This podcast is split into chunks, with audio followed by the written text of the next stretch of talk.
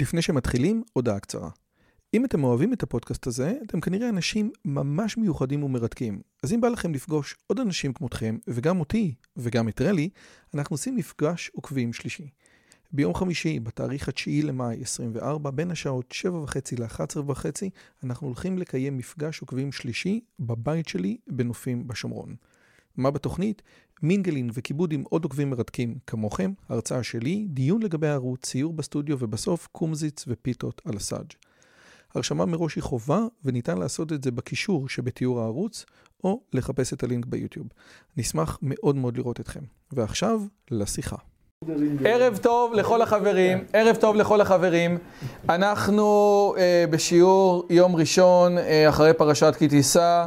בעקבות הקורונה, או כמו שקראתי שאמיר מויאל אמר, בטח כל העטלפים מרגישים עכשיו כמו שהדתיים הרגישו אחרי רצח רבין.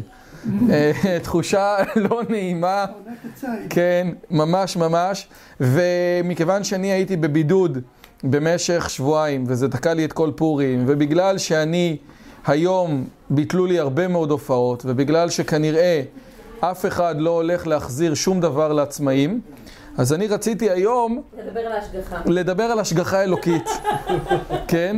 ולדבר על השגחה אלוהית בהקשר של פרק י', כן? אני לא, איך אומרים? אני לא הבאתי אתכם פה בכוח, כן? אנחנו בתוך פרק י', אבל אנחנו דיברנו על הרצון הקדום, והיה לנו בפעם הקודמת אה, כל מיני סיפורים עם אה, הרב אלי ודברים כאלה.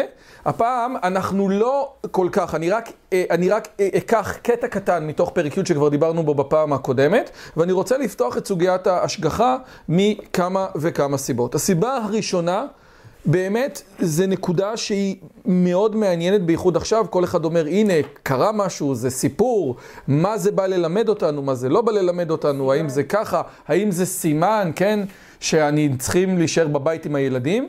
הדבר הזה הוא... הוא, הוא אני שומע הרבה מאוד אנשים, הייתי בשבת באיזשהו אירוע, אתה באמת שומע הרבה מאוד אנשים שאומרים, אוקיי, זה סימן, כן? למה זה סימן ודברים אחרים הם לא סימן? אני הולך לרוץ על פני שני ספרים הפעם. קודם, הספר סודותיו של מורה נבוכים של גודמן, וגם הספר ברורי אמונות ברמב"ם, נבואה השגחה, אה, אה, בריאה נבואה והשגחה במורה נבוכים. אז את שני הדברים האלה אנחנו נריץ. אה, זה נכון שאמרו לי פה בפעם הקודמת, לא רוצה להגיד שמות, אלי, שמה שמצטטים מהספר הזה זה בעייתי. אז אני, אנחנו בעיקר, מכיוון שאין לנו את חלק ג' שהרמב"ם מתעסק בו בדברים האלה, אז אני פשוט אצטט מפה את, את דברי הרמב"ם במהדורה של שוורץ. פשוט אין לנו את חלק ג' כי יש לנו רק את חלק א', בסדר? אז אני אה, ניקח את הסיפור הזה מראש. אנחנו מתחילים בעמוד 75 במהדורה של מקבילי. בפסקה 6. זה דברים שכבר דיברנו עליהם בפעם הקודמת, אבל הדבר הזה יהיה פתיח לסוגיה. כל סוגיית ההשגחה זו סוגיה שדנים בה, שהרמב"ם דן בה בחלק ג' של מורה נבוכים, אבל עד שנגיע לחלק ג', בעזרת השם שנגיע, שכולנו נגיע, חשוב לי באמת לפתוח את הסיפור הזה פה, כי באמת חלק א', אה, חלק א', עד לפחות פרק אה, נ"א או ל"ד, הוא, הוא לכאורה פחות רלוונטי, וזו הזדמנות טובה להגיע לסוגיה שהיא מאוד רלוונטית דרך פרק י', שהרמב"ם פה באמת מדבר על הרצון הקדום, בסדר? אז דרך הסיפור הזה אנחנו נגיע. בעזרת השם, שבוע הבא אנחנו חוזרים, או, או חוזרים לפרק י"א, אבל אני חושב שהאתנחתא הזאת תהיה מבורכת, ואם אתם חושבים אחרת אז תגידו לי אחרי השיעור, בסדר? זה, זה, זה הקונספט. מקובל? מקובל? יופי. לא, אולי אולי, הוא באמת יגיד במהלכו הרבה.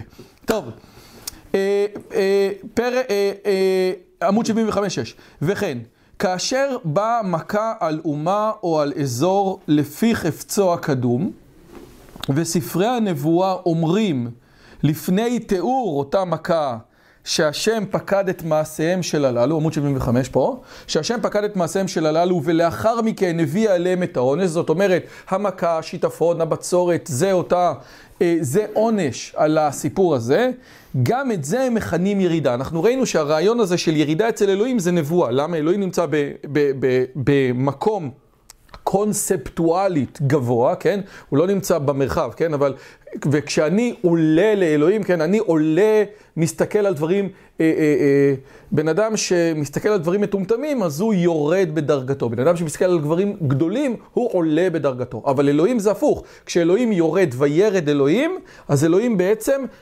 זה מדובר על נבואה. למה? כי כשאלוהים יורד הוא מגיע לרמה של בני אדם. אז הירידה זה בעצם שאלוהים מגיע מהאולימפוס, כן, לכאורה, ויורד לבני האדם. למה? כיוון שהאדם אינו ראוי לכך שמעשיו ייפקדו ושהוא ייענש עליהם לולא החפץ. עכשיו, לכאורה ניתן לקרוא את הסיפור הזה ככה. אוקיי? ניתן לקרוא את הסיפור הזה ככה. באמת, לולא הרצון האלוהי, האדם לא היה ראוי שמעשיו ייפקדו. כי מי אתה ומה אתה? בריאה קטנה, חסרת משמעות, בתוך איזשהו יקום אינסופי. גם הרמב"ם יגיד את זה אחר כך, כן? שהרעיון הזה שכל הכוכבים נבראו בשבילך, זה... הטמטום הגדול של האסטרולוגיה זה שכאילו כל הכוכבים נבראו בשבילך. מי אתה? מי אתה ומה אתה יבחוש בין שלולית, כן? זה ש, שאתה בכלל חושב ככה. זאת אומרת, האדם לא ראוי לולא החפץ. וזה מה שדיברנו בש... לפני שבועיים, שכאילו הנה, אבל אלוהים רוצה, ואלוהים מעניש אותה, נכון, ו... ו... וזה מה שראינו, כן? ודבר זה התבהר בספרי הנבואה, ונאמר, מה אנוש כי תזכרנו, ובן אדם כי תפקדנו, כן? אז ראינו כבר את הסיפור הזה. הבעיה בתרגום, הבעיה בפירוש שנתתי עכשיו, אני חוזר על מה שאמרנו שבוע לפני שבועיים, זה את הדבר הבא.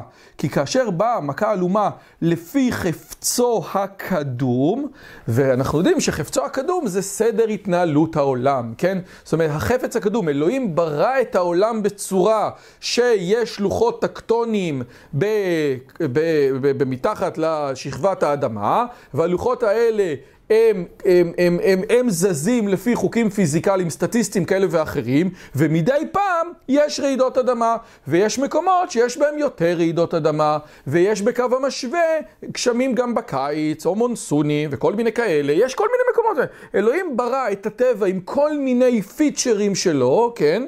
כן? זאת אומרת, למה שקורה דבר רע זה הגורל, ושקורה דבר טוב זה ההשגחה? למה? כן. אלוהים ברא את הדברים, אז המכה... או, אתה יודע, הרבה מגיע מדי פעם. מה זה תמ"א 38? מה ההגדרה? מה, מה, מה זה תמ"א 38? מה זה תוכנית מתאר ערים 38? מה היא אומרת? שאנחנו יודעים שבאזור שלנו על השבר הסורי-אפריקאי פעם במאה שנה יש רעידת אדמה משמעותית ולכן כבר מאה שנה לא היה ואנחנו מצפים לרעידת אדמה כזאת ולכן אנחנו ניקח את כל המבנים שפעם בנו, אה, על אה, עמודים, כן, מי שזוכר של פעם, נחזק אותם, על הדרך ניתן לקבלן עוד שתי קומות שיוכל למכור, טה-טה-טה-טה-טה-טה, כדי להתמודד עם הסיפור הזה. אגב, שזאת שאלה, כי אין שום תמ"א 38 בבית שאן, שזה ממש על השבר, אבל זה כבר שאלה אחרת. בסדר, לא חשוב. לא חשוב, זה, אנחנו לא נכנסים ל... הרעיון של תמ"א 38, מה עניינו? חפצו הקדום.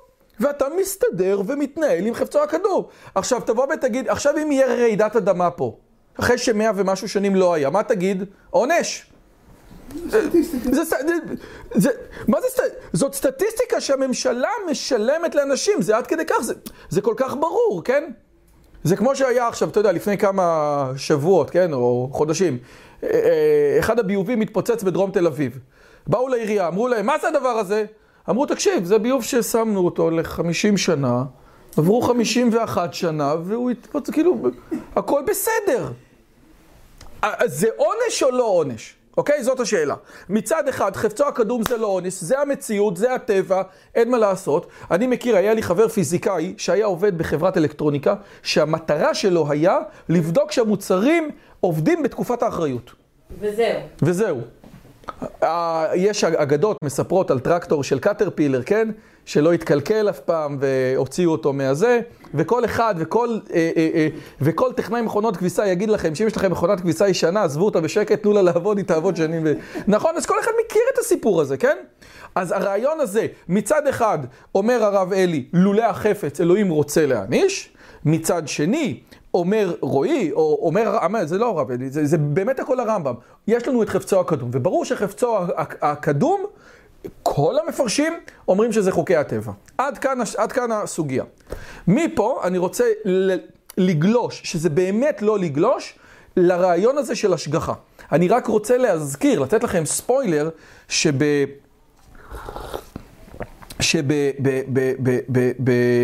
שבפרק י"א, בעמוד 77, כתוב שאלוהים, שהמושג ישיבה לגבי אלוהים, אומר שאלוהים הוא לא משתנה, אלוהים יושב הוא סטטי, כן? כמו שבן אדם שיושב הוא סטטי, למרות שזה די מוזר, כי כאשר אתה מתיישב, אז אתה עובר איזשהו תהליך, כן? אבל זה לא משנה, זאת אומרת, המושג ישיבה אצל אלוהים הוא סטטי, עד כדי כך, 1, 2, 3, 4, 5 שורות מלמטה, בעמוד 77, בזאת נשלם היותו לא משתנה כלל, ובשום אופן שהוא, כמו שביאר ואמר, כי אני השם לא שניתי, בלי שינוי כלל. במשמעות זאת נאמרה ישיבה. זאת אומרת, מצד אחד, אומר אני השם לא שניתי. ואם אני השם לא שניתי, אז הרצון ספציפי שלי להעניש אותך ברגע זה, לא מסתדר. כי הרצון מבטא באיזשהו מקום שינוי באלוקות. זה הכל. ומעכשיו אנחנו מתחילים להגיע לתוך הדיון של השגחה. שאלות עד כאן לפני שאני אה, מתחיל. אתם איתי, נכון? כי לא... לא...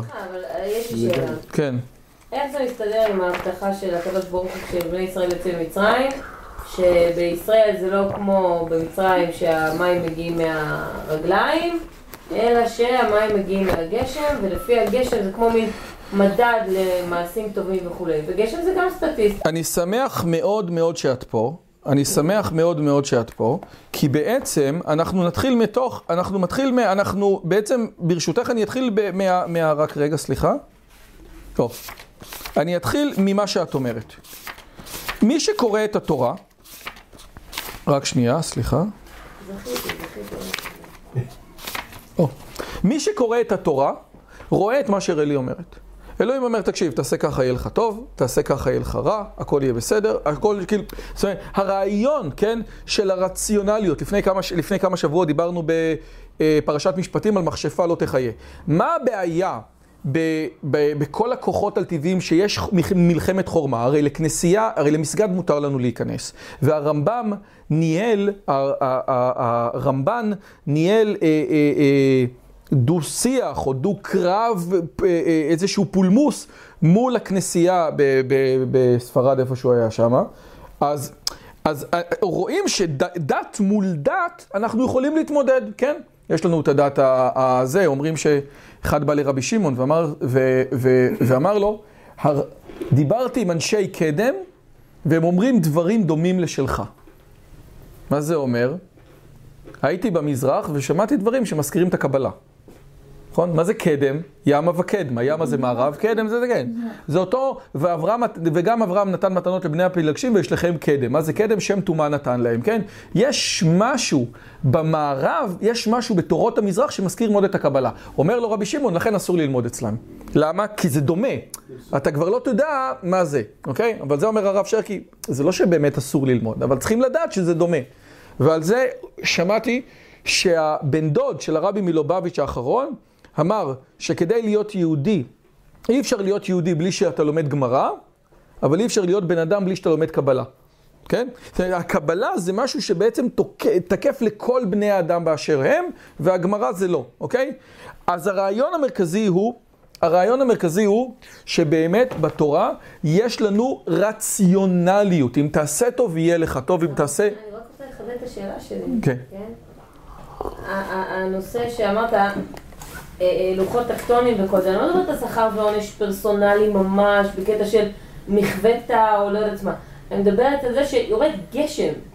זה אזור שלם שמקבל שכר או עונש בהתאם ל... לא יודעת מה, מיצוע של... תקשיבי, אני ביום שישי ירד גשם, והייתי צריך להביא את המזוודה שלי, והמזוודה שלי נרטבה ואני נרטבתי. לא, באמת, מה אתה צוחק? עונש וברכה. או, יפה. עוד מעט אני אגיע דווקא, לסוגיה של הגשם. אני, אני עוד מעט אגיע לזה. מה, ברכה ל... או, ברכה למי? אם אני אגואיסט וחושב שכל העולם נברא בשבילי, אז זה לא הייתה ברכה. זה לא הייתה ברכה, כי אני נרטבתי. אבל אם אני מבין שהעולם לא נברא בשבילי, אז זה כן ברכה. וזאת שאלה מאוד מאוד חשובה, בשביל מי העולם נברא. אם הוא נברא בשבילך, אז באמת שיש עכשיו גשם, זה לא נעים. ביום שישי היינו בהלוויה של... וירד גשם, אני חשבתי לעצמי שהשמיים בוכים עליו. אני התייחסתי לזה ככה. זה יפה מאוד, יפה מאוד. זה באמת יפה להגיד שהשמיים בוכים, כן? רק כנראה שהם לא בכו. אוקיי. אבל כן. יהיו הדברים, כן. מה? לכלל עם ישראל זה כן, יש עניין של ירושת הארץ תלויה במעשי עם ישראל. גשם כן תלוי. טוב, אז- אז- אז אני, הבעיה המרכזית, הבעיה המרכזית של הרוע בעולם זה שזה לא עובד. מה שאתה אומר, לא עובד. יש פה, נכנסתי פה ללופ. הוא לא עובד. עכשיו, איך אני יודע שהוא לא עובד? קודם כל אני אגיד משהו אחד לגבי המכשפה. לגבי המכשפה, הרי מה הבעיה במכשפה? למה מול הספירטואליזם יש לנו מלחמה יותר קשה? כי אם בן אדם עושה טוב, והוא בן אדם נחמד, אבל יש לו שכן שהוא, או שכנה שהיא מכשפה, אז השכנה שהיא מכשפה היא מקללת אותו. ועכשיו, למרות שהוא בן אדם בסדר, יהיה לו רע. יהיה לו רע. אז זאת אומרת, נכנס פה כוח שהוא כוח חיצוני. אני, יש לי עניין מול אלוהים, אני צריך להיות נחמד לאלוהים ולעשות מה שאלוהים רוצה, ואז אלוהים יעשה לי טוב. אבל עכשיו נכנס פה כוח נוסף. זה כאילו צריך לשלם פרוטקשן. הרעיון הזה... זה נוצרי מאוד הרעיון. יש פה כוחות רעים וכוחות טובים. כן, אבל הרעיון הזה של ה... אבל, אבל, אבל, אבל הכוחות הרעים פועלים סתם. אני לא עשיתי ל- ל- לשכנה מכשפה שום דבר. או עזוב, אני ראיתי חתול, שחור. עכשיו יהיה לי יום רע? מה זה השטויות האלה? אגב, למה אמונה תפלה? כבר אני חושב שאמרתי את זה פה. למה אמונה תפלה? איך, איך כותבים אמונה תפלה? בטית או בתף? בתא. אוקיי. מה זה אמונה? אוקיי. מה זה תפל בטית? להתפלל משהו. תפל העיקר, כן? כן, מי שאוכל את הירקות בקידוש במקום את הדג מלוח זה תפל, כן? כי העיקר זה הדג מלוח. תפל בטית. אבל מה זה תפל בתף? בלי טעם. חסר טעם, חסר טעם. אמונה תפלה זה אמונה בתף. היא חסרת טעם. למה היא חסרת טעם? כי היא לא פרודקטיבית, לא מביאה אותך לשום מקום. אין אמונה, כל האמונות התפלות זה רוע. שתשב פה, לא תתחתן. אה, אה, זה מראה בקיר, אלוהים יעזור, עזוב אותי. אין משהו קונסטרוקטיבי שאפשר לח- לחיות איתו הלאה. למה? יונה עשתה עליך? בבקשה. איך מישהו אמר, יש איזה סטנדאפיסט שעשתה יונה עליו, אז הוא אמר לו, בואנה, אתה יודע, אומרים לי שזה מזל טוב. אז הוא אומר, זה מזל טוב שלך שהיונה לא עשתה עליך, עזוב. טוב, בכל אופן, הרעיון הזה, אנחנו נמצאים... כן, אנחנו נמצאים במה- ברעיון הזה של ההשגחה. ההשגחה אומרת, ואני ברשותך בעצם מתעלם לי רגע ממה שאתה אומר לכלל ישראל, או לא, השגחה ברמה הפרטית, אלוהים שומר עליי, כן? אותו משהו שהילד שלך מתחצף, ואז הוא מסתובב ומקבל מכה, ואתה אומר לו, אתה רואה? עונש משמיים, מיד. על זה אני מדבר, ואתה יודע בדיוק על מה אני מדבר, לפי החיוך שלך, אוקיי? אז אני, אני רוצה להקריא איזה משהו. אחד הצרכים העמוקים ביותר של בני האדם הוא הצורך להיות נראים. אנשים צריכים שיבחינו בהם ושיתבוננו בהם. ו- ומכיוון שאלוהים זה הדבר הגדול ביותר בקוסמוס, המחשבה שאלוהים חושב ומשגיח עלינו היא אחד הצרכים העמוקים ביותר של הנפש הדתית. הרעיון הזה שאלוהים בא והולך איתך יד ביד. אותו סיפור ש- שאתה רואה את אלוהים ב- ב- בחוף, ואז uh, אתה רואה רק את העקבות, uh, יש את העקבות שלך ושל אלוהים, ורק העקבות שלך, ואז אלוהים אומר, אני סחבתי אותך. זה סיפור. כן. כשאתה מתפלל אתה מנהל כאילו דו-שיח עם הרשת. נכון, נכון, עם איזה ישות, כן, נכון. המחשבה שאלוהים עוסק בפרטי חייהם של בני האדם, מעניקה להם תחושה של ערך ושל משמעות. יפה מאוד. יפה, יפה, אז את זה ראינו. עכשיו, זה ברור. הבעיה היא... לתת לנו את זה עכשיו, אני לא מבינה. לא, אז זה לא אני. אני רוצה רק לחדד פה, כן? כמו שאני אומר הרבה פעמים. מי שמגיע ביום ראשון בתשע לפה, חוץ מהתה, תדע, אני לא, באמת, לא מביא שום דבר משלי. אני שבועיים יושב על הסיפור הזה, מתלבט ומתחבט, בצורה אישית, כן? אני מביא לכם את מה שהרמב"ם אומר על זה. אני מביא לכם מה, את, מה שהדבר, את מה שהרמב"ם אומר על זה, כן? עכשיו, הרעיון הזה, כן? הרעיון הזה הוא, הוא, הוא, הוא, הוא ב- באמת בעייתי. למה? כי במציאות הוא לא עובד. במציאות הוא לא עובד. יש צדיק ורע לו, ויש רשע וטוב לו. וזה לא אני המצאתי את השאלה הזאת. למעשה, למעשה, הרב שרלו כתב ספר שנקרא יראה ללבב, או יראה ללבב, ובספר הוא שואל את השאלה הבאה. אנחנו רואים את הנביאים, כן, מגיע ישעיהו, מגיע ירמיהו, אלוהים יעזור, כן, זה, זה, זה, אתה, אתה לא נתפס, והם מדברים עמם, והמטומטם, אתה, הוא, אתה יודע מה, יותר גרוע ממטומטם, רשע. איך העם לא מקשיב לנביא? איך העם לא מקשיב לנביא שהנביא אומר לו ככה וככה? אומר הרב שרלו, הנביא תמיד דיבר הפוך ממה שקורה. אם המצב היה על הפנים קטסטרופלי, הנביא אמר יהיה מעולה. אם המצב היה מעולה מבחינת כלכלה, מבחינת ביטחון, מבחינת יחסי חוץ, הנביא אמר הכל גרוע. הנביא תמיד דיבר נגד המציאות.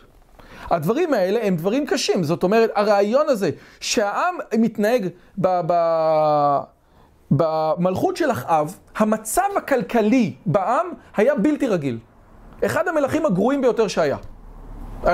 סליחה, השאלה באיזה אספקט הוא היה גרוע. אבל המלכים הרשעים ביותר מנשה. מי שהיה במלכות מנשה, מבחינה כלכלית המצב היה מצוין. אז השאלה צדיק ורע לו, רשע וטוב לו, לא התחילה בקורונה. היא התחילה הרבה קודם, אוקיי? איך אתה פותר את הרעיון הזה? הדבר הזה נקרא ב- ב- ב- בספרות תאודציה. זאת אומרת, ההצדקה של האל. איך האל עושה שיהיה צדיק וטוב לו, ש- צדיק ורע לו, רשע וטוב לו. למה? כי באמת לפי התורה, בכל התורה, יש לך באמת את הרעיון הזה שאם תעשה טוב יהיה לך טוב, ואנוכי נותן לפניך אה, ברכה וקללה, ובחרת בחיים, כן? הקללות והברכות בפרשת בחוקותיי, אם תעשה ככה יהיה לך טוב, ואם תעשה ככה יהיה לך רע. זאת השאלה. ודרך השאלה הזאת הרמב"ם יגיע להשגחה, כי באמת בעיית הרוע בעולם זאת בעיה של השגחה. האם אלוהים משגיח עליך, או שהוא לא משגיח עליך? חפצו הקדום. עד כאן אנחנו, עד כאן אה, אני, אני מניח את היסודות. בסדר? שאלות?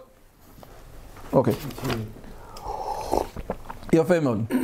עכשיו, אחד הדברים שהרמב"ם עושה, ויש פה משהו שאני חושב שהוא מאוד יפה, אחד הדברים שהרמב"ם עושה, זה בעצם במקום להתעסק בשאלה הזאת בצורה ישירה, בעצם מנסה לפורר את השאלה. לא להגיד, הרי שאלה, אפשר להתעסק בשאלה הזאת בצורה תיאולוגית, ואפשר לבוא ולהגיד, האמת היא, אין כזה רע. לא כל כך רע פה כמו שאתה חושב. אני מקריא ממורה נבוכים ג' י"ב במהדורה של שוורץ. לעתים קרובות עולה בדמיון ההמון שהרעות בעולם מרובות מן הטובות. שהכל גרוע. הבודהיזם אגב מתחיל, חלק מהאמיתות הראשונות של הבודהיזם זה שהעולם מלא דוקה או סבל או חוסר סיפוק תמידי כזה. כן, הפילוסופיה המערבית, בייחוד הפוסט-מודרנית תמיד לא טוב לך, תמיד אתה חסר לך, כן? עד כדי כך, מה? כן? עד כדי כך שברבים מנאומי כל האומים ובשיריהם הם כוללים נושא זה ואומרים שמפליא הוא שימצא טוב בזמן, ואפילו רעות הזמן רבות ותמידיות. אין זו טעות של ההמון בלבד, אלא גם מי שטוען שלמד משהו. זאת אומרת, הרעיון המרכזי אומר כזה דבר, שתדע לך שההמון אומר, ולא רק ההמון, התחושה הכללית זה שהעולם שלנו הוא עולם רע. כמו שדוד אומר, הנצרות הביאה את זה שהעולם הזה הוא רע מיסודו. ולכן צריך את העולם הזה כמה שפחות, כן? נישואים, יאללה, בסדר שיהיה. אבל עדיף באמת בלי, כמה שפחות. וכבר היינו פה שנה, או כמעט שנה, היינו פה לגבי הספר של בן המוזג, שהנצרות אמרה, תעזוב את הגוף לגמרי. נכון? כבר אנחנו היינו שם. מעולה. מה עושה הרמב"ם? הרמב"ם אומר, תקשיב, זה לא נכון. יש בעצם שלושה סוגים, סוג אחד, שלושה סוגים של רעות. המין הראשון, זה באותו פרק, הוא אומר כזה דבר, הוא מה שפוגע באדם מצד טבע ההתהוות והכיליון. אוקיי? העובדה שבן אדם, העובדה שבן אדם הוא יצור חומרי, והעובדה שהחומר באיזשהו מקום יש לו תאריך תפוגה, והעובדה שאתה מבוגר, אז אתה קצת יותר קשה לך לעלות, ואתה לא כמו שאתה צעיר, כן? זה חלק מתוך הטבע. שאלוהים שם את הבן אדם בתוך עולם חומרי, יש את הרעות של העולם החומרי. אין מה, זה חלק מתוך העולם החומרי. כלומר, מבחינת שהוא בעל חומר. כי בגלל זה פוגעים בכמה בני אדם מומים ושיתוקים בשורש טבע הבריאה, או צצים בשל שינויים ביסודות, כגון קלקול האוויר, או חזיזים ושקיעת הקרקע. לפעמים יש שקיעת קרקע, הקרקע לא ישרה, אבל זה חלק מהטבע. זה חלק מהטבע. אבל שתדע לך, בינינו, זה לא כזה נורא. אגב, שימו לב, הרמב"ם מדבר, ב... הרמב"ם נפטר ב-1204, ותראו מה הוא כותב ב-1204 על לידת תינוקות. שאנחנו יודעים שלידת תינוקות, באמת, בימי הביניים ואחרי זה, הייתה תהליך מאוד מסוכן. תראו מה הרמב"ם כותב. אה. הנה. אה, הנה. ומן הטבע ידוע שהוא חי מדבר, הכרחי שבמין זה יימצא רע. עם זאת אתה מוצא שהרעות ממין זה החלות בבני אדם מועטות מאוד ואינם קורות אלא לעיתים נדירות. כן? כי אתה מוצא ערים בנות אלפי שנים שלא טבעו ולא נשרפו, כן נולדים אלפי בני אדם בבריאה, בבריאות מרבית, ובעל מום נולד כחריג בלבד. זה, זה דבר מאוד מרשים, כאילו זה לפני רפואה מודרנית, זה לפני סניטציה, זה לפני כלום. ועדיין הוא אומר, ובעל מום נולד כחריג בלבד. ואף אם יכחיש מישהו את מה שגלוי לעין ולא יאמר חריג, הרי זה מועט מאוד. לא אחד ממאה ולא אחד מאלף הנולדים בריאים. זאת אומרת, בסופו של דבר, יש לפעמים דברים, יש ילד שנולד בצורה שהוא לא בריא, נכון, הוא אומר שיש סנדל, יש באמת דברים, יש כל מיני דברים שיכולים לקרות, אבל באמת, מישהו פעם אמר שמהרגע שהוא למד רפואה, הוא הגיע למסקנה שלהיכנס להיריון זה נס, ושהילד יוצא בריא זה ניסי ניסים. זה יכול להיות, כל, יש כל כך הרבה דברים. אני, לצערנו, כן, היחידי שבאמת יכול לתפוס את מה שאני אומר הרבה יותר ממני זה איתי, של עד כמה הדברים האלה היו יכולים להתפקשש. ובאמת, בסופו של דבר הכל רץ כמו שצריך. והרעיון הזה, זה הרעה הראשונה, הרעה של הטבע היא רעה קטנה. אבל יש עוד שתי רעות. הרעה השנייה, זה מה שפוגעים בני האדם זה בזה. אני הכל קורא ממורה נבוכים ג' י"ב. אבל שימו לב, את היסודות של, של פרקי השגחה, הרמב"ם כבר הניח בפרק א', ברצון הקדום. לכן אנחנו עושים כזה ספוילר קטן. המין השני הוא מה שפוגעים בני האדם זה בזה, כגון שהם משתלטים זה על זה. רעות אלו רבות מהרעות של המין הראשון. והסיבות לכך ידועות ורבות גם מצידנו. אבל השוק אין תחבולה נגדם. עם זאת, באמת יכול להיות שבני אדם עושים את המוות לאנשים אחרים. יש לנו חבר שאמר שחוץ מהטרדה מינית, יש גם סוג אחר של הטרדה שהיא לא פחות חשובה, הטרדה לא מינית. יש בן אדם מטריד לך, יורד לך על החיים, לא בצורה מינית, פשוט יש בוסים שיכולים להטריד, לשגע לך את הראש, כן? בן אדם יכול להיות מטריד בלי שהוא יהיה מטריד מינית. עם זאת, בשום עיר בעולם כולו לא יימצא אופן זה של רע נפוץ ותדיר בין אנשי הכלל. בסופו של סוף, אנשים בתוך העיר שלהם הולכים בצורה בטוחה. דיברו פעם בניו יורק, לפני התקופה של ג'וליאני, שאי אפשר היה, אמרו, היה ב-Lonely Planet, כן? במדריכי תיירות, אל תסתכלו לאנשים בעיניים, ברכבת התחתית. תראו איזה קטע. זה, אבל בגדול אפשר להסתדר, יש מקומות שאתה יודע, אסור לך ללכת, יש איזה בן אדם מטומטם שהולך לכל מיני מקומות, יש איזה הרי יוטיובר טיפש, הוא הולך למקומות שאנשים לא יוצאים מהם חיים, כן? יוצא לכל מיני מקומות ש... לא, עם חליפה ועם uh, תיק ג'יימס בונד. מטומטם לגמרי, חליפה ותיק ג'יימס בונד לתוך שכונת פשע בקולומביה נכנס. כן, כן. מטומטם לגמרי, אבל בגדול. כן, אבל אם אתה לא מטומטם, אם אתה לא מטומטם, יהיה בסדר. אדרבה. כן, נכון, כן, כן. מציאותו אף היא מועטת, כגון שיערוב אדם לרעהו וירצח אותו או ישדוד אותו בלילה. לא רק במלחמות גדולות, אופן זה של רע יכלול ציבור גדול, ואף זה אינו תדיר על פני כל הארץ. עכשיו שימו לב, אחד הדברים היפים, וגם גודמן מביא את זה, הרמב"ם יודע על מה הוא מדבר. הרמב"ם כשהוא היה צעיר, כן? כשהוא היה צעיר, הרמב"ם חי בתקופה של מאבקים, ובילדותו הוא נאלץ, המשפחה נמלטה מספרד, היה את הפרעות של האל-מוחדין, ואחרי זה הם, הוא הגיע למצרים, שאכלה את הפצעים שלה בעקבות הכיבושים של צלאח א-דין. אז, אז הוא ראה מה זה שמלחמה בין מקום למקום. הוא ראה את זה, הוא מכיר את זה בצורה טובה. והמין השלישי, אוקיי, אז יש לנו את המין הראשון, זה הטבע, אין מה לעשות, אוקיי? לא, הטבע עצמו, מי שרוצה משהו חומרי שלא מתכלה, מי שרוצה אדמה, מה? עייפות החומר, או שדה שאין בו מהמורות. אין! זה חלק מתוך הסיפור, אבל באמת, אין הרבה כאלה. אחרי זה מה שבני אדם עושים אחד לשני, והדבר החמור ביותר, מה שבן אדם עושה רע לעצמו. וזה שאלה יותר מעניינת. כי בעצם, לפני שאני אקריא, אני רוצה רק לחדד מה שהולך פה. השאלה היא, למה אלוהים עושה רע לבני האדם?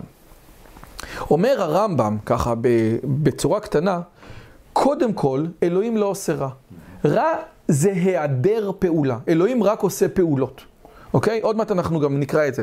אם אלוהים, תראה, הרע לא מגיע מאלוהים, נכון? מפי עליון לא יצא, שום דבר רע לא יוצא. רק אם לא יוצא טוב, ההיעדר של הטוב אתה קורא לו רע. זאת תשובה שאנשים לא אוהבים אותה, כי דה פקטו רע. מה זה משנה אם הוא עשה רע או לא עשה טוב, בסוף זה רע לך. אבל פה אומר הרמב"ם משהו שהוא מאוד גדול.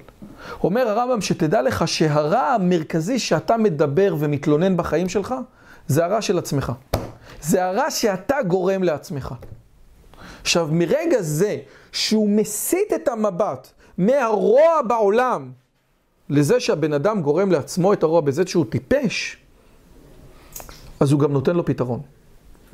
הוא נותן לו פתרון. הוא אומר, תקשיב, זה בידיים שלך. כל הרוע שבעולם זה בידיים שלך. הרוב, הרוב המוחלט של הרוע הוא בידיים שלך, ואני מקריא. אוקיי. אה, המין השלישי של הרעות, אלה שגורם האדם לעצמו, עכשיו אני מקריא פה מגודמן. נוצר בראש ובראשונה בעקבות הרגלי חייו של האדם. מי שראה את זה בהלכות דעות, הרמב"ם ידבר על זה הרבה, על איך לאכול, ואיך לעשות מין, ואיך לעשות ספורט. ספרי הרפואה של הרמב"ם, הרמב"ם יש לו רפואה מונעת, כן? כמו הבדיחה המפורסמת שאחד בא לרופא, אמר לרופא, תראה איך אתה מתנהג, אתה לא ישן בלילה, אתה מעשן, אתה שותה, אין דבר כזה. אתה צריך שמונה שעות אה, לישון ולעשות ספורט ולהפסיק עם הסיגרות ולאכול בריא. אז הוא אומר לו, דוקטור, אם אני אעשה את זה, אני לא צריך אותך, כן? זה, התפיסה שלנו, של הרופא, זה שאתה מתקלקל, אז תבוא, תתקן אותי, עזוב אותי בשקט. זאת היא התפיסה, כן? אומר הרמב"ם, לא, זה לא עובד ככה. זה לא עובד ככה. העיקר, אגב, הוא הכניס את זה לתוך הלכות דעות. הרעיון הזה שמבחינתו הרמב"ם חשב שזה חלק מהתורה, ש... חלק מהתורה שאלוהים ציווה עליך, כן? ממש ככה. רדיפת האדם אחרי סיפוק צרכיו. החושנים ובראשם מין ואכילה, וזה כבר, הרמב"ם מדבר על זה בהלכות דעות, פוגעת בשלמותו הבריאותית. אגב, זה, זה הרעיון של זה. ואז הוא כותב כזה דבר, רוב החלאים הבאים, עכשיו אני מקריא לכם מהלכות דעות, רוב החולאים הבאים על האדם אינם אלא מפני מאכלים רעים, או מפני שהוא ממלא בטנו ואוכל אכילה גסה, אפילו ממאכלים טובים. תדע, מי אשם? אתה. אבל זה בונוס, כי אתה גם יכול לתקן את זה. אתה יכול לתקן את זה.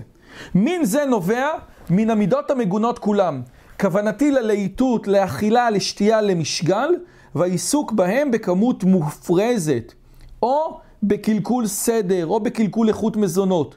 זוהי הסיבה לכל המחלות והמומים הגופניים והנפשיים, באשר למחלות הגוף, זה ברור. אוקיי? וזה באמת דבר מעניין. אז בעצם אומר הרמב"ם, תקשיב, יש פה שלושה דברים. שלושה דברים, דבר אחד זה מה שהטבע גורם, אין מה לעשות, אבל זה באמת קטן. הדבר השני זה מה שבני אדם עושים לאחד לשני, גם לא בסדר. לכן חלק גדול ממורה נבוכים, עניינו פוליטי, כן? להנהיג את העם. הנה מלאכי אלוהים עולים ויורדים בו. אתה עולה לתובנות, יורד להנהיג את העם. ואחרי זה מה שהבן אדם עושה לעצמו. למה זה חשוב מה שהבן אדם עושה לעצמו? כי פתאום אנחנו מבינים או מעבירים את הבעיה של הרוע. ופה הוא גם כותב, אה, הוא גם מביא את הסיפור הזה, ואני מאוד מאוד אוהב את זה, שיש משל בודהיסטי יפה מאוד, שאחד אה, אה, קיבל חץ מורעל, כן? אז הוא מגיע לרופא, והרופא שואל אותו כל מיני שאלות, כן? מי ירה בך את החץ? והזה שירה בך את החץ, לאיזה קסטה הוא שייך? מה אכפת לי, תוציא לי את החץ, כן? במקום להתעסק בבעיות הפילוסופיות, כן? במקום להתעסק בבעיות הפילוסופיות של האם יש רע בעולם או אין רע בעולם. איך מסתדר התיאוריה הזאת עם צדיק ורע לא... או, או, יפה. אז, אז, אז, אז זה בדיוק זה. הוא אומר כזה דבר.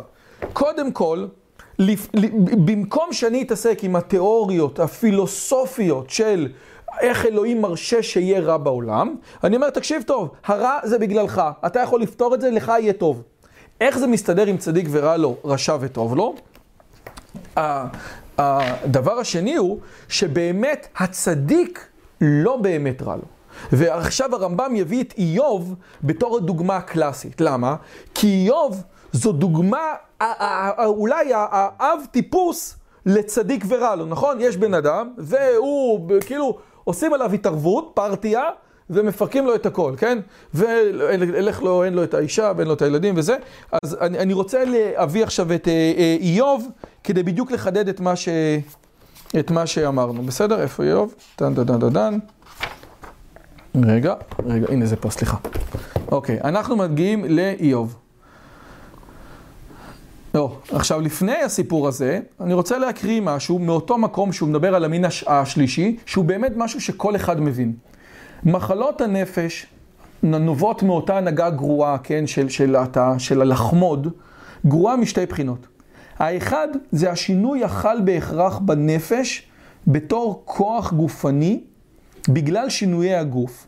כמו שנאמר שמידות הנפש נובעות ממזג הגוף. ברגע שהגוף מתרגל למשהו, גם הנפש שואפת אליו, כן? ראינו את זה עם סיגריות, רואים את זה מאלכוהול, רואים את זה עם כל דברים, כן? זאת אומרת, אתה יכול להרגיל את הנפש שלך בצורה מאוד מהירה לדברים רעים. הבחינה השנייה היא שהנפש תסכון או תשתוקק אל דברים שאינם הכרחיים ותתרגל עליהם. עכשיו, כולנו בחברה המערבית כל הזמן משתוקקים לדברים שהם לא הכרחיים. ורק ההוכחה לכל הפרסומות של הסמסונג גלקסי אולטרה S20 פלוס, זה רק ההוכחה של מה שאנחנו מדברים. כי איך, אפ... לא? כי איך אפשר להיות בלי המצלמה. בלי ה-S20 אולטרה? זה זום. אגב, ב-8K שאין שום טלוויזיה שעושה 8K, אבל לא חשוב, כן? כן. מי ישדר לך את זה ה-8K? לא קולט את ה-10 אולטרה. כן, אוקיי. די. אני- רגע, לכן נוצרת ב... טוב, זה ל-VR. אני מדבר עכשיו על ה... כל מי, ש... כל מי שעלה לו בראש לקנות את הסמסונג החדש, אני מבקש שיקשיב. אני אגב קורא את זה בעיקר בשבילי, כן? שלא... או אחר. זה- כן. לכן נוצרת בה סגולת ההשתוקקות אל מה שאינו הכרחי להמשך קיום הפרט ולא להמשך קיום המין. עכשיו, אני, זה קשה להסביר עד כמה אנחנו רחוקים ממה שהכרחי להמשך קיום הפרט וקיום המין. כן? תשוקה זאת היא דבר שאין לו סוף. הדברים ההכרחיים כולם מוגבלים וסופיים, אבל השאיפה למותרות אין סופית. אלוהים יעזור. אמרו חז"ל, מה תשים אותו, את כל כסף והזהב בעולם, בצד אחד של המשקולת, ומשהו בצד השני ימשוך למטה? העין, שתמיד רוצה עוד, נכון? אם אתה משתוקק... זה מניע את כל- את הכלכלה, אבל נכון. הרצון הזה לשטויות. נכון, לולא המשתגעים, ראינו את זה בהקדמה, במקדמה לפירוש המשנה, אומר הרמב"ם, לולא המשתגעים היה העולם חרב. עכשיו, זאת באמת שאלה, זאת שאלה אחרי זה, והוא גם, אנחנו, אני לא יודע אם אני אגיע לזה היום, מה קורה אם כל הארץ מלאה הארץ דעה? המשתגעים הרי כבר לא ירצו סמסונג S20, זה יהיה מטומטם, אז מי יבנה את העולם? אנחנו אולי נגיע לזה היום, אבל זאת שאלה טובה מאוד. קראתי פעם ספר על סין למשל. אז כדי להניע את הכלכלה הם אילצו את האנשים. לבזבז 25% מהחסכונות שלהם. להוציא אותם מהחשבון ולהתחיל לקנות דברים. אז, כן. מופלא. אז קודם כל עולם חדש מופלא, אבל בלי עולם חדש מופלא, אפשר להגיד כזה דבר. תמיד שהיה מקרי, תמיד שהיה בעיות בכלכלה, אז המנהיגים אמרו, אנחנו מבקשים להיכנס עכשיו לאיזו שעת משבר, אנחנו מבקשים שכל אחד יהדק את החגורה. ובספטמבר 11, אחרי אסון התאומים, ג'ורג' בוש בנאום לאומה, אגב, נאום נכון, כן, שלא תבינו לא נכון, אמר, אני, זאת שעה קשה, ואני מבקש מהציבור האמריקאי לגלות סולידריות, ולצאת ולקנות בקניונים. כן? זאת אומרת, אם אתה רוצה לעזור לארצות הברית, שזאת חברה שרק כל המודל הכלכלי של ארצות הברית מבוסס על זה שכאשר יש לך S10 סמסונג גלקסי ויוצא S20, אתה תתבאס. אתה תתבאס. כי אם לא היית מתבאס, המודל נופל. המודל של הכלכלה האמריקאית, ולא הכלכלה האמריקאית, הכלכלה האמריקאית כזה, כל הכלכלה המערבית, זה שאתה קצת, אתה יודע, עכשיו יצא המק, המק החדש, המק פרו החדש, שלשמחתי הרבה אומרים, הכפרי לא חושק בבת המלך, זה 20 אלף דולר, כן? אבל, אבל, אבל אני... אבל יצא. יצא, נו, לא הסתכלתי על הזה, הסתכלתי. למה? אם אתה משתוקק אל כלי כסף, תראו איזה, איזה משפט יפה. הרי כלי זהב יפים יותר. אנשים אחרים רכשו כלי בדולח. שמא תרכוש גם את כל מה שניתן למצוא מברקת ומאודם? לכן, כל בור מושחת המחשבה יהיה לעולם בצער וביגון, על שאינו מגיע לעשות את המותרות שעשה פלוני. לא. יפה. זה רשע ורע לו, רשע לא יכול להיות להיות טוב, כי תמיד הוא משתוקק. כן, אז זה עכשיו, אז, עכשיו, זה הדבר הזה. עכשיו, קודם כל, אז זה מה שאנחנו מקבלים בתוך הסיפור הזה. אה, יש איזה פתגם בודהיסטי שאומר, או, או שההגדרה של עושר זה שאין פער בין מה שיש לך ובין מה שאתה רוצה. עוד פעם, אין פער בין מה שיש לך ומה שאתה רוצה. שמח בחלקו, זה... כן, ממש ככה, זה- כן. כאילו אתה אומר כן. שהוא הגשים את כל החלומות שלו. שמח בחלקו. אז אני, אני אם אתה אומר שפער בין מה שהוא רוצה למה שיש לו, זה, זה לא שהגשים את. החלומות. למה את חושבת שלא? זה לא דווקא שהגשים את החלומות. אני רואה את אבא שלי למשל. אבא שלי הגשים את החלומות שלו, לא, הוא מאושר בכל רגע שהוא חי, הוא מאושר ממה שיש לו, וזהו, תמיד זה שמח. נכון. ויש לו תמיד חלומות. הוא לא הגשים את כל החלומות, כן? הוא רוצה לקנות יאכטה. אבל אני, אני אומר לכם, רגע, רגע, אנחנו... חשבתי שהוא קנה כבר. עוד לא, אבל הוא טוב. מאושר אפילו שהוא לא קנה יאכטה. טוב, אה, יאללה, רגע, שנייה. עכשיו שימו לב. אז בסדר. אנחנו רואים שהרצון האנושי זה באמת רצון מאוד בעייתי. מי שיש לו מנה רוצה 200, מי שיש לו 200 רוצה 400, זה לא מסתיים אף פעם. התפיסה המזרחית של הסיפור הזה, בעיקר התפיסה הבודהיסטית, אמרה את הדבר הבא, יש ארבע אמיתות לבודהיסטים, הראשונה זה העולם זה סבל, הסבל הזה נובע מחוסר ההבנה שלנו, ואפשר לתקן את החוסר ההבנה הזאת, בעצם לנטרל את האני, לנטרל את הרצון. בעצם הדבר המרכזי שהבודהיזם דוחף אליו, זה לה- להגיע לנירוונה. פירוש המולה נירוונה בסנסקריט, בהודית, זה דעיכה, דעיכה של הרצונות. שלא תרצה יותר שום דבר, וככה תגיע לשחרור. לא רוצה כלום, כן? אותו, אה, איך קראו לו? על זה שישב בחבית, כן? שכחתי את השם שלו היום. אה, נו, לא אפיקורס. שכחתי את השם שלו, זה שישב בחבית, היה בן אדם, איזה פילוסוף יווני, שהיה חי בחבית. ויום אחד, או... להוסיף כתובית מעליך. כן, ואלכסנדר אה, אה, מוקדון הגיע אליו, אמר לו, רק שנייה, זה, זה, זה, לא, זה, זה סתם, זה לא נעים לי, כן? לא צריך כתובית. חי בחבית מוקדון, הנה. בחבית, ואלכסנדר מוקדון אמר לו, תקשיב טוב, אתה פילוסוף רציני מאוד, דיוגנס, כן? דיוגיניס. יוגנס. או דיוסיניס, או דיוגוניס, כן? הוא היה חי בחבית, ויום אחד מוקדון הגיע אליו, ואמר לו, אתה, בואנה, אתה פילוסוף גדול, מה שאתה רוצה. תבקש מה שאתה רוצה, אני אעשה. הוא אמר, תעשה לי טובה, תזוז, אתה מפריע לי את השמש. אתה מבין? אז זה, אז, אז זה הרעיון, כן? גם חלק מהסטואה, כן? אל תרצה ש- שום דבר. הרמב"ם הולך על כיוון אחר. במקום לנטרל את הרצונות, שהרצונות ידעכו, אומר הרמב"ם, אני רוצה לעשות משהו אחר, לשנות את הרצון. לשנות את הרצון. מה זה לשנות את הרצון? במקום להשתוקק לכלי כסף וכלי זהב וכלי אודם וכל הדרק הזה, אני רוצה לקחת רצון אחר. כאילו, לחפש רצון שאם יהיה לי ממנו, אני לא אתבאס שאין לי עוד. מה זה הרצון הזה? הרצון הזה זה הרצון לדעת. התשוקה לדעת, התשוקה להבין את העולם, התשוקה להכיר, כן? אצל הרמב"ם ההשגחה הולכת לפי החכם, כן? אלוהים משגיח על החכם, לא על הצדיק, אוקיי? הרצון לדעת זה הרצון המשמעותי. ואז גם לא כואב לי, גם לא רע לי. בואו נגיע לאיוב, כן? אה, בואו נגיע לאיוב. עוד כמה זמן יש לי?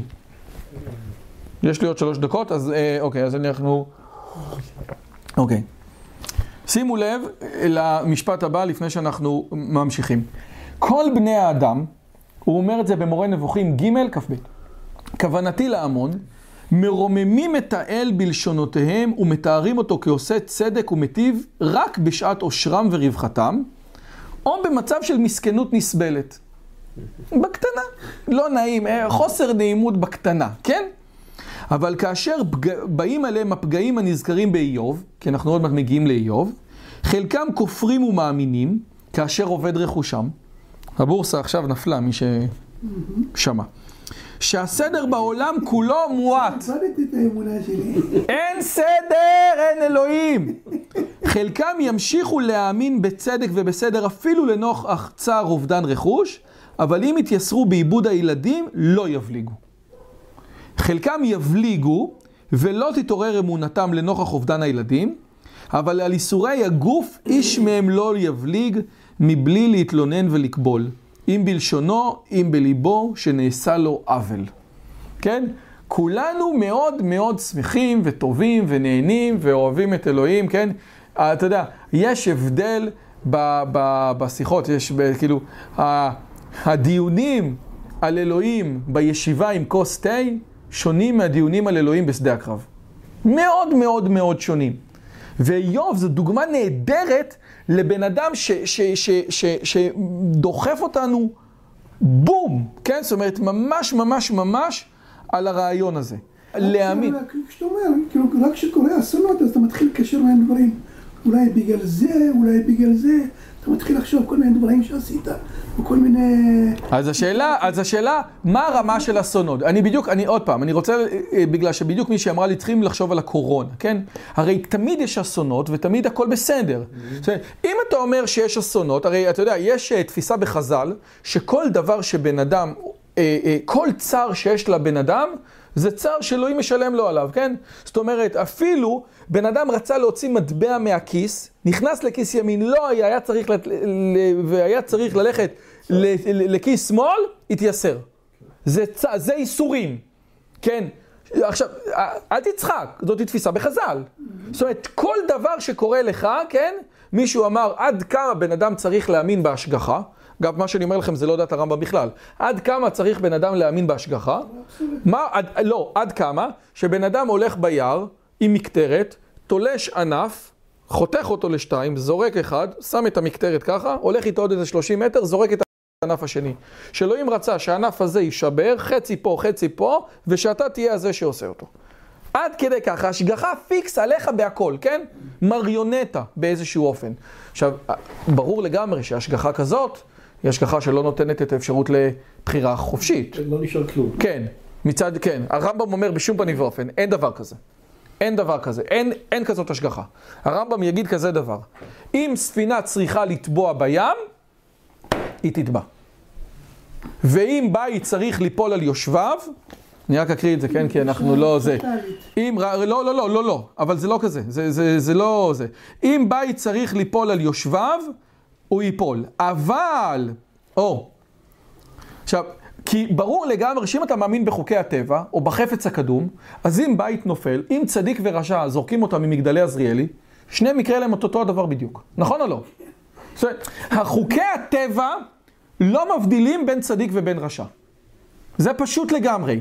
ואין אצל הרמב"ם, מה שנקרא, לבטל גזירה. רגע, רגע, רגע, שנייה. אז, אני, עכשיו, אז, אז, אז עכשיו אני מקריא משהו מתוך הרמב"ם, כי אני, אני, אני כי סיימתי את הזה, ואני אעצור פה, אבל אני אקריא משהו מתוך הרמב"ם. אוקיי? אז הרמב"ם יגיד כזה דבר, אה, אה, ההשגחה זה רק על בן אדם, אבל חוקי הטבע זה חוקי הטבע. עכשיו שימו לב, אם... אה, טה-טה-טה-טה, ההשגחה האלוהית הולכת בעקבות השפע האלוהי ובעקבות המין שבו מדבק אותו שפע שכלי עד שהוא נעשה אה, אה, לבעל שכל, הוא מתגלה לו כל מה שגלוי לבעל שכל. ההשגחה הולכת לפי מי שחכם יותר, או מי שמתעסק יותר בחשיבה.